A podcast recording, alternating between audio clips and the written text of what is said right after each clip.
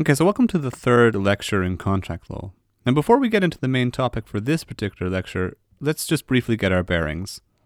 I mentioned in the previous lecture that we are going to be dealing with the what I'm calling the basic rule of contract law for the next few weeks, and that rule has to do with the formation of contracts. What conditions need to be satisfied in order for a legally binding contract to be formed? And as I mentioned, there are five conditions.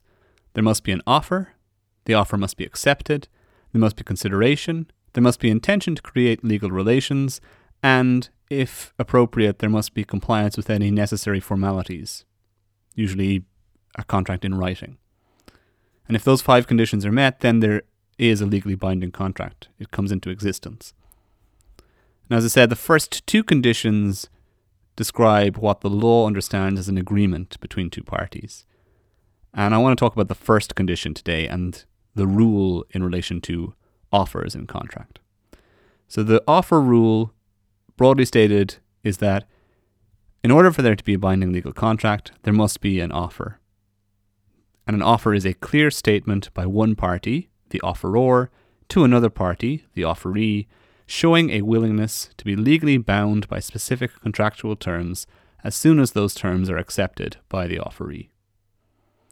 So if you go into a shop and you pick up an item off the shelf, a bottle of water, a bar of chocolate, something like that, and you bring it to the counter, in law, you are making an offer. You are offering to purchase that item at the price that is stated on the item or on the shelf. That you're demonstrating your willingness to be bound by specific contractual terms. Now, that might sound straightforward enough, but as you'll soon learn in law and in contract law in particular, nothing is quite that straightforward. There are several qualifications to that basic rule. There are several ways in which there can fail to be an offer. And there are also things just to bear in mind about the complexities of offers in contract law. And there are five of them in particular that I want to talk about. And I'll split these over two lectures and I'll talk about three of them today. Okay, so these are the three main topics for today is that in law you have to distinguish an offer from a request for or supply of information. You have to distinguish an offer from an invitation to treat or an advertisement or advert.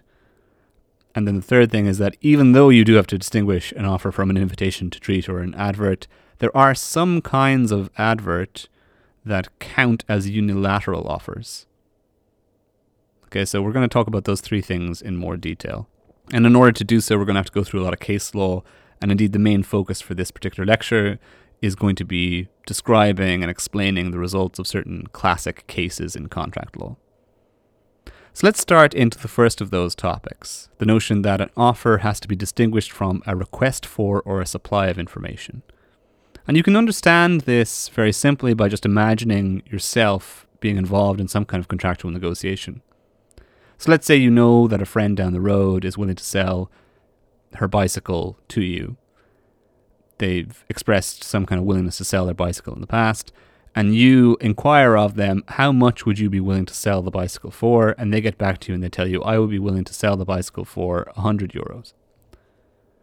That response to your inquiry as to how much they're willing to sell it for is just a supply of information, and it doesn't count in law as an offer.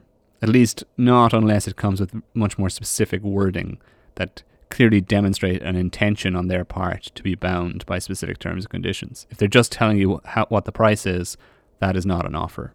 And there are many cases that illustrate this idea that a request for information is distinct from an offer. And the case that's most commonly cited as the authority for this proposition is a case called Harvey v. Facey. It's an 1893 appeals court decision from the UK.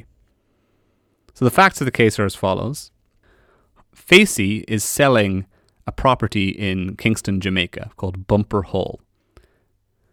Harvey is interested in purchasing this property and sends Facey a telegram with the following wording on it Will you sell us Bumper Hall? Telegraph your lowest cash price. Answer paid. Now, note the wording here. That last little bit, answer paid, suggests that Harvey, at least, were willing to purchase the property at whatever price Facey stated. Facey replied to this telegram and said, lowest price £900. Harvey then replied, We agreed to buy for the sum of £900. Now, Facey at this point tried to back out of the deal and said, Well, no, no, I, that wasn't an offer. I was just telling you how much the lowest price would be, what I'd be willing to sell it for.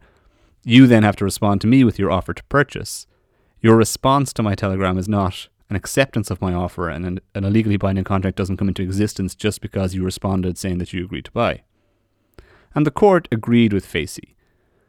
The telegram was not a valid legal offer, it was just a supply of information or a statement of the price that they would be willing to sell at. It's up to Harvey then to make the formal offer in law. So hopefully that's straightforward enough. That's broadly analogous to the scenario I sketched with you purchasing the bicycle from your friend. The thing is, however, that contractual negotiations are often complex, and so the transition from a supply of information to an offer can sometimes be subtle or uncertain. So, you know, in law, we try to invent these categories or concepts that divide the world up into neat little boxes. But the real world sometimes isn't so neat, it's more complex than those boxes. And there's a pair of cases involving essentially the same set of facts that illustrate this complexity. And they're both English cases from the latter half of the 20th century. So it's the case of Gibson versus Manchester City Council and Storer versus Manchester City Council.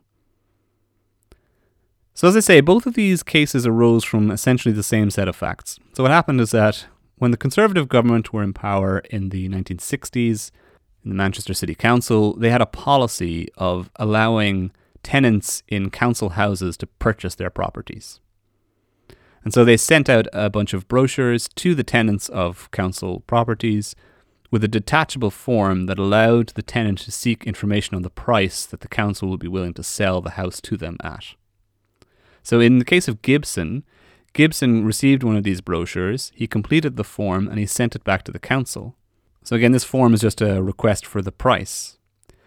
He received a letter and the letter stated the following.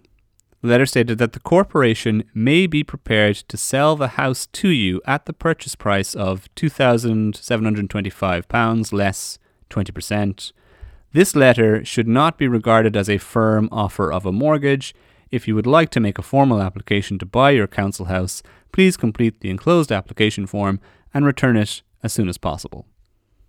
So, I mean, now the wording of that letter seems fairly clear and unambiguous. It's stating that it's not a firm offer. If you want to purchase the house, you have to make a formal application.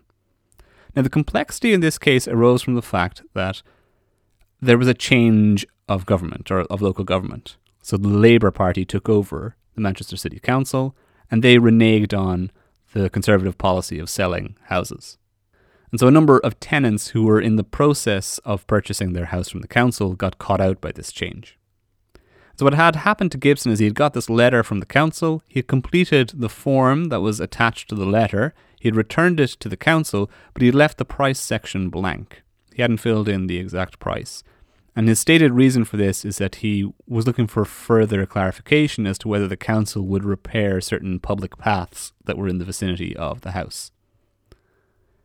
Now, the council responded again, saying that they would not repair these paths, Gibson responded saying, okay, I would have preferred it if you did, but I'd be obliged if you would carry on with the purchase as per my application, which is already in your possession, with the price section blank. Now, before the council replied, there was an election and the Labour Party took over and they reneged on the policy. So, in this case, think about the documents that have gone back and forth. First is the brochure saying that if you want to know the price, fill in this application form send it back to us and we'll tell you the price. There's a letter stating the price, but the letter clearly states that it's not a formal offer. Gibson responds to this letter with an, filling out an application form that's appended to the letter.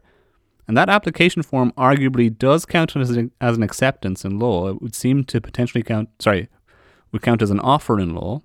It would seem on the face of it to count, but he didn't fill out the price section because he was looking for further information so the council responded with this further information about the repair of the paths, and he said, "Okay, please continue. Even though you're not going to repair the paths, please proceed with the purchase according to the terms within the application form already in your possession." But the application form in their possession doesn't actually contain the price. So the House of Lords in the UK look at this, the chief court in the land at the time, and they decide that there isn't any firm offer in any of these documents. So the council had never committed to the sale, they'd only stated a willingness to negotiate for a sale. And this invitation to apply to purchase your house at a certain price was not the same thing as an offer. Now, that case again illustrates some of the complexity in the kinds of documents that get exchanged between parties and figuring out well, is this just a request for information or is it an offer?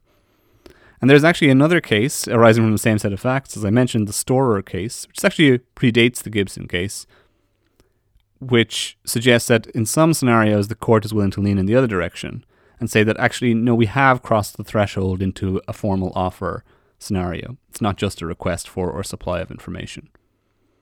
So the facts of the Storer case, as I say, basically the same with some subtle differences, okay? So the tenant is trying to buy the house from the council. The council changed to over to Labour before the sale was completed, but in this particular case, the following letter was sent by the Conservative Council prior to the election to the plaintiff. And the letter contained the following statement I understand that you wish to purchase your council house, and I enclose the agreement for sale. If you will sign the agreement and return it to me, I will send you the agreement signed on behalf of the council in exchange. Right, so this wording is a little bit different. It's not stating that this isn't a formal offer. It seems to be suggesting that if you complete this agreement for sale, we are willing to be bound upon it. Okay, so the plaintiff signs this agreement letter, and this agreement letter states an agreed purchase price, a mortgage, and monthly repayments. The letter didn't contain some details. It didn't specify when the tenancy was to end and the mortgage was to begin, and the council never got a chance to respond to the letter and sign it in response in, due to the change in political control. Nevertheless, the court in this case found that there was an offer. The negotiations had crossed the threshold, and so the contract, in essence, could be completed.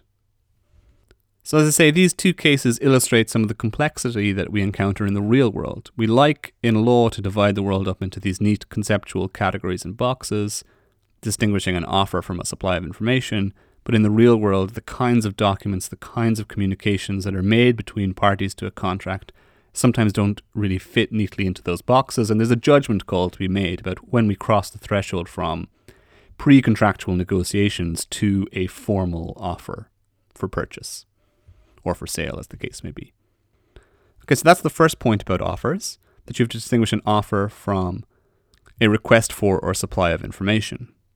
The second point I want to make now about offers is that you have to distinguish between an offer and what's known in law as an invitation to treat, or an advert, really. Okay, so an invitation to treat is essentially a representation or statement by one party of a willingness to start negotiating a potential contract, but not a statement of a willingness to be bound by specific terms and conditions. So there are many famous cases that illustrate this distinction, I'm just going to run through a bunch of them. Most of these cases come from England and a couple of other jurisdictions, but there's a couple of them as well from Ireland. So the first case I want to mention is Fisher v. Bell. So in this case, you have goods displayed in a shop window. Specifically, you have a bunch of flick knives displayed in a shop window, and there's a little sign next to these knives stating flick knife, four shillings. It's kind of a statement of the price. Now, there's a problem in this case because there's a an act of parliament in the UK from 1959 that states that it is illegal to offer for sale any knife which has a blade which opens automatically by hand pressure applied to a button. In other words, it is illegal to offer for sale a flick knife. So the question here becomes whether the display of the knife in the window with the sign about price associated with it is an offer for sale. And so not compliant with this Act of Parliament. And the court decided in this case that it is not an offer for sale. The display of the goods in the window is just an invitation to treat, and so it doesn't fall foul of this act. There's a subsequent case, Partridge v. Crittenden, it's a 1968 case, which has similar facts, except in this case you have an advert in a local newspaper, and the advert states that quality British bramble finches for sale 25 shillings each. And there's a problem here because there's an act again of Parliament, the Protection of Birds Act, which states that it's illegal to offer for sale certain types of bird, including bramble finches. So the question before the court is whether the advert in the local newspaper is an offer for sale. And the court decided no, it's not. It's just a mere invitation to treat. There's a third case on a similar set of facts or similar scenario. It's actually an older case. So you'll see I'm not really respecting chronological sequence as I'm going through some of these cases. I'm really highlighting them because I think they highlight important points. And this particular case is more complex than the two preceding ones even though it involves a similar scenario, and it's the case of the Pharmaceutical Society of Great Britain versus Boots Cash Chemists. So you're all probably actually familiar with Boots, they're still in existence to this day. And they actually had a quite a pioneering approach to the way in which they structured a pharmacy. So what Boots did, and this is from the 1950s or 40s actually, originally the case, they used to stack medicines on shop shelves. People could come into the shop, they could pick up the items off the shelf and bring them to the counter for purchase. These were like non prescription based medicines. There was a problem, however, for Boots in that there was an act, the Pharmacy and Poisons Act of 1933, which stated that a pharmacist, a registered pharmacist, had to supervise the sale of certain kinds of medication. And so the issue for Boots, because of the way they structured their shops, that you had the medicines on the shelves and you could just pick them up and bring them to the counter for purchase, the issue for them was whether the placement of the goods on the shelf constituted an offer. And if they did constitute an offer, then a sale would be affected whenever the items were taken off the shelf. So if when you take the items off the shelf, you're accepting that offer, and so sale is completed, but there's no pharmacist supervising you at that moment when you pick the medication off the shelf. And so that seems to be contrary to the provision within the Pharmacies and Poisons Act. Now, the, the conclusion in this case is the court decides that the placement of the goods on the shelves did not amount to an offer, and Lord Justice Birkett, in the case, says that, in my opinion, the mere fact that a customer picks up a bottle of medicine from the shelves does not amount to an acceptance of an offer to sell. It is rather an offer by the customer to buy. So, this is actually a very important case legally and practically because it establishes unequivocally that putting items on a shelf in a shop does not constitute an offer to sell, and picking up those items does not constitute the acceptance of an offer to sell. Rather, picking up the items and bringing them to the counter constitutes the offer, and then it's up to the vendor, the person who owns the shop, to accept that offer. And you might think that's obvious. Of course, that's the way it works. But it wasn't always obvious because shops were not always structured in that way where you could just go in and pick items off shelves. If you look at a lot of old style country shops, for example, you still see pictures of them or you can find pictures of them online. What would typically happen is that a customer would come into the shop, there would be the shop owner behind a counter, and all the items for sale would be displayed behind the shop owner. And then the customer would ask the shop owner to retrieve certain items that they wished to purchase. So this idea of like going into a shop and having aisles set up where you pick the items off them was an invention. It wasn't something that always existed. And so until it came into existence, it wasn't clear whether picking the items off the shelf would constitute the acceptance of an offer to sale. So it was important that that was clarified. And that's why the Pharmaceutical Society of Great Britain versus Boots Cash Chemist case is actually practically and legally important. And it's also important from our perspective here because it distinguishes between what's an invitation to treat and what's an offer. So those are three English cases. There's also some Irish case law on this, and the Irish case that's typically cited is the Minister for Industry and Commerce versus Pim's Brothers. And it's actually, again, a very similar set of facts. So here you have a coat displayed in a shop window with a price, and the price states that certain credit terms are available, so you can purchase this coat on credit. And there's a problem here because there's a, a, Hire Purchase Act of 1946 that makes it an offence to offer an item for sale on credit without specifically stating what the terms of credit are. And the problem in the way in which the code is displayed in the shop window with the price is that it doesn't state what the specific credit terms are. But the court follows the British authorities here in this case and decides that merely displaying the coat or in, in the shop window with the price is not an offer for sale, it is an invitation to treat. So the Minister for Industry and Commerce versus Pims is the main Irish authority following this kind of British line of thinking. Okay, so the, that's the second issue I wanted to, to discuss the distinction between an offer and an invitation to treat or an advert. The third thing I want to discuss is actually a complication on this. That even though it is ordinarily the case that an advert uh, that states the price at which certain goods are going to be sold and so forth constitutes an invitation to treat and not an offer, there are some scenarios in which the wording or structure of an ad can be such as to constitute what law calls a unilateral offer. So you might wonder what that term means. It just means that it's an offer made to no one in particular. So one party is stating very clearly that it's willing to be bound on certain terms and conditions, but it doesn't state who the customer is or who the other side of the contract is.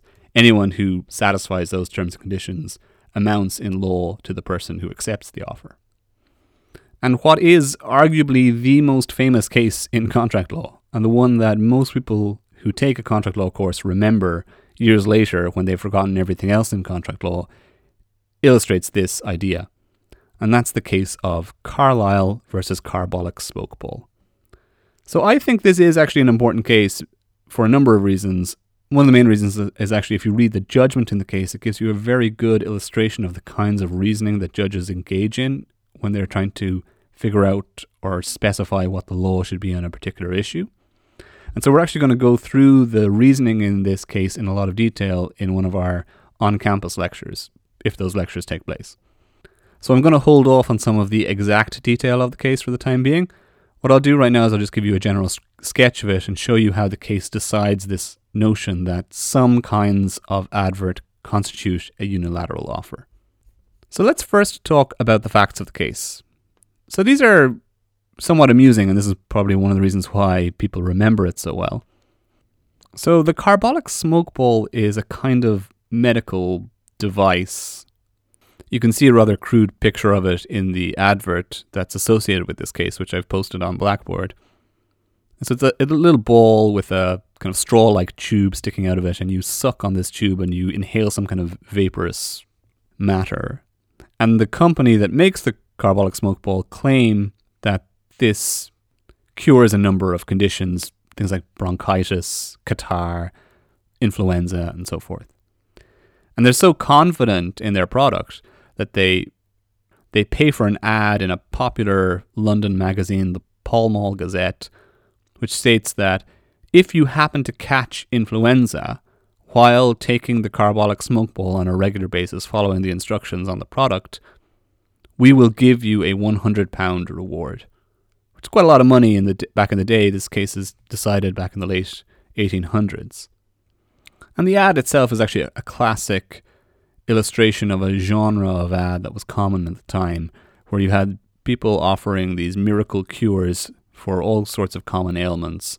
And they used to have quite overblown claims on behalf of these miracle cures, but often dressed up with lots of testimonials by people who've taken it successfully. And it all seems very persuasive and exciting. And if you did worry about suffering from one of these illnesses, you might be persuaded to take one of these medications.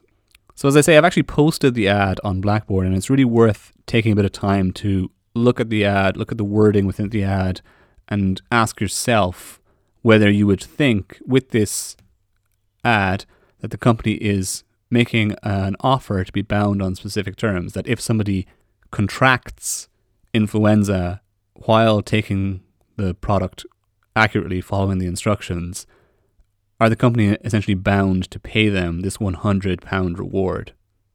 Because that's in essence the issue in the case. So, what actually happens in the case is that Mrs. Carlill, an elderly Scottish lady, sees the advert, she buys the product, she uses it as per the instructions, and despite her best efforts, she still contracts influenza, and so she tries to claim the reward. When she does so, the company refuses to pay it on the grounds that this ad was not an offer, and so there's no legally binding contract requiring them to pay the money. Now, Mrs. Carlill's lawyers dispute this, and they state that the wording of the ad and the construction of the ad is such that it does illustrate a willingness on the part of the company to be bound by sp- specific terms. So, as I say, I'll go into the reasoning in this case in more detail, but In essence, what the company argues is that they couldn't possibly be bound by the statement within the ad because the ad was what's known in the business as mere advertising puffery. So it's just kind of fanciful, hyperbolic language designed to sell a product, but it's not intended to be the terms and conditions of a legally binding agreement. And they also then make the claim that you know this is a an ad issued to everybody in the world, not to any specific party. So how can they possibly be bound into an agreement with Mrs. Carlill since they never made this offer to her specifically? And what's interesting in this judgment is that the court disagrees with them and they decide that actually this ad did constitute a legally binding unilateral offer. And one of the things that the leading judgment focuses on by Lord Justice Bowen is the wording within the ad.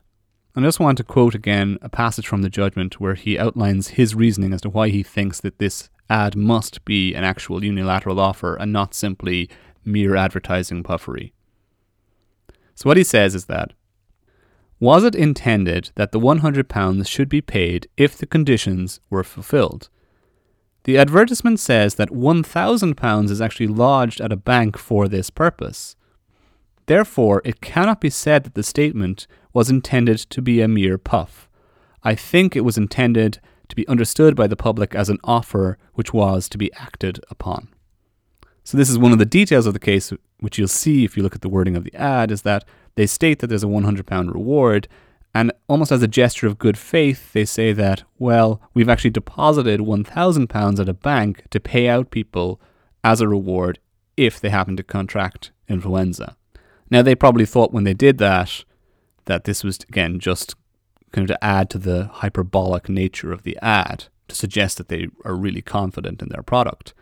But Lord Justice Bowen holds it against them and says because of this wording within the ad, it suggests that you are actually willing to be bound by specific terms and conditions, and so you have made a unilateral offer to the whole world. And the fact that Mrs. Carlill contracted influenza by following the instructions on your product means that she is entitled to the, the payment of the reward. She has accepted your unilateral offer. So, a very interesting and important case. And as I say, we'll go into some of the reasoning within that case in more detail because it actually illustrates other important concepts when it comes to the formation of a contract. Now, as I said, that's an interesting case in its own right, but there are other cases which support the reasoning within it, and it has become a very persuasive and widely cited legal authority. So let me just mention a couple of other cases that illustrate this idea. First is the case of Bowerman versus the Association of British Travel Agents. Again, this is a UK decision from the mid 90s. And what happens there is that the plaintiffs book a holiday with a travel agency that's a member of this Association of British Travel Agents. This travel agency becomes insolvent, but they were covered by a policy of the Association of British Travel Agents that stated that where holidays have not yet commenced, the association arranges for you to be reimbursed. Now, the Association of British Travel Agents tried to argue that this was not a valid legal offer, this statement of the policy, but the Court of Appeal held that the situation is actually virtually identical to that of Carlill versus Carbolic Smokeball, an ordinary member of the public would read that statement as constituting a unilateral offer. Another case that illustrates this idea is Lefkowitz versus Greater Minneapolis Surplus Stores. So, this is a US decision, and it actually has interesting facts within it, which I often bring up in problem questions in exams. So, worth paying attention to this bit. So, the facts of Lefkowitz are that there were two ads in a local paper on different weekends. The first ad stated that Saturday, 9 a.m. sharp, three brand new fur coats worth up to $100, first come, first served, $1 each. And then there was a second advert one week later. Saturday, 9 a.m. sharp, mink scarfs and lapin stoles selling for 89.50 to 139.50. Out they go, first come, first served. So obviously the wording is kind of brief and staccato-esque, but it suggests that if you show up at the shop at 9 a.m. on a Saturday morning, you're going to get these goods at a certain price. So Lefkowitz saw both ads and responded to them by showing up in the store and was the first person to show up in the store each Saturday. But on both occasions, the store refused to sell the items to him on the grounds that it was a house rule that only women could claim these goods. So Lefkowitz brought a case, and the court held that he had, had a good case that it, the ads were a valid legal offer and the ads contained no mention of this house rule that only women could claim. And so Lefkowitz could, by showing up in the shop on the Saturday morning, accept the offer made in the ads. Now, there's one kind of complication to this, however, which is that the court said that Lefkowitz could only claim for the value of the scarfs and the stoles because the value of the fur coats in the first ad was entirely speculative. There's also relevant Irish case law on this idea, so I'll mention two cases here. The first case is Wilson versus Belfast Corporation from 1921. Now, the f- facts here date back to September 1914, which is the start of the First World War. The Belfast City Council passed a resolution stating that all employees of the Belfast Corporation who joined the armed forces would be paid half wages for the duration of the war. This resolution was then published in the press, so it was made known to employees of the Belfast Corporation. There was then a second resolution when they realized that this might put them on the line for quite a lot of money, limiting this offer to those who were employed before the 5th of August 1914. So just to be clear here, what the what the corporation are doing is that they are providing an incentive to their employees to join the armed forces to help out with the war effort. But then they are going back on this slightly by saying that you have to actually be in the employ of the Belfast Corporation before the 5th of August 1914. You can't join the corporation and then avail of this offer. Now, the plaintiff joined after the second rev- resolution and died in combat, and his widow then claimed for the amount of money that she felt was owing to him from the date of his enlistment to the date of his death. And the court held that the ad in this case was not a valid legal offer, the resolution was not intended as an offer, and they could not be bound just because it was published, because it ended up being published without their consent. So, this again, this case actually illustrates some of the complexities around deciding what constitutes a unilateral offer. But that case should be contrasted with a later case called Billings v. Arnott, where the court does find, in a similar set of facts, that there is in fact a binding unilateral offer. So Billings v. Arnott involves a case where the Arnott's management in Dublin they posted a notice that offered employees who joined the Irish Defence Forces one half of their salaries up to the sum of two pounds per week at the start of World War II. So a different war. The plaintiff informed the defendants of his intention to avail of this offer. So Billings is an employee of Arnott's and he says, I'm going to avail of this offer. But then he was told that he could not do so as another employee from his department had already joined and he could not be spared. He nevertheless went off and joined the Irish Defence Forces, and he was then told by a director of Arnott's that the offer was withdrawn insofar as he was concerned but he managed to successfully sue them for three and a half years of back pay. And the reasoning was that the court felt that the notice showed a clear intention by the company to be bound by certain con- terms and conditions if someone joined the defense forces, and there were no statements within the notice allowing them to revoke or limit the scope of the offer. So, like Carbolic Smoke Ball, Arnott's were bound by what they had stated in their notice. Okay, so I think that's enough for this particular lecture. As mentioned, we, you know, we're introducing this notion of what an offer is in law, and one of the main ways in which we do this is by telling you what an offer isn't. And I've introduced three kind of qualifications to that rule about what counts as an offer. First, that an offer is not the same thing as a request for or supply of information. It's also not the same thing as an invitation to treat or an advert. Nevertheless, it is possible for some adverts to count as unilateral offers, provided that the wording within them demonstrates a clear intention to be bound by certain conditions.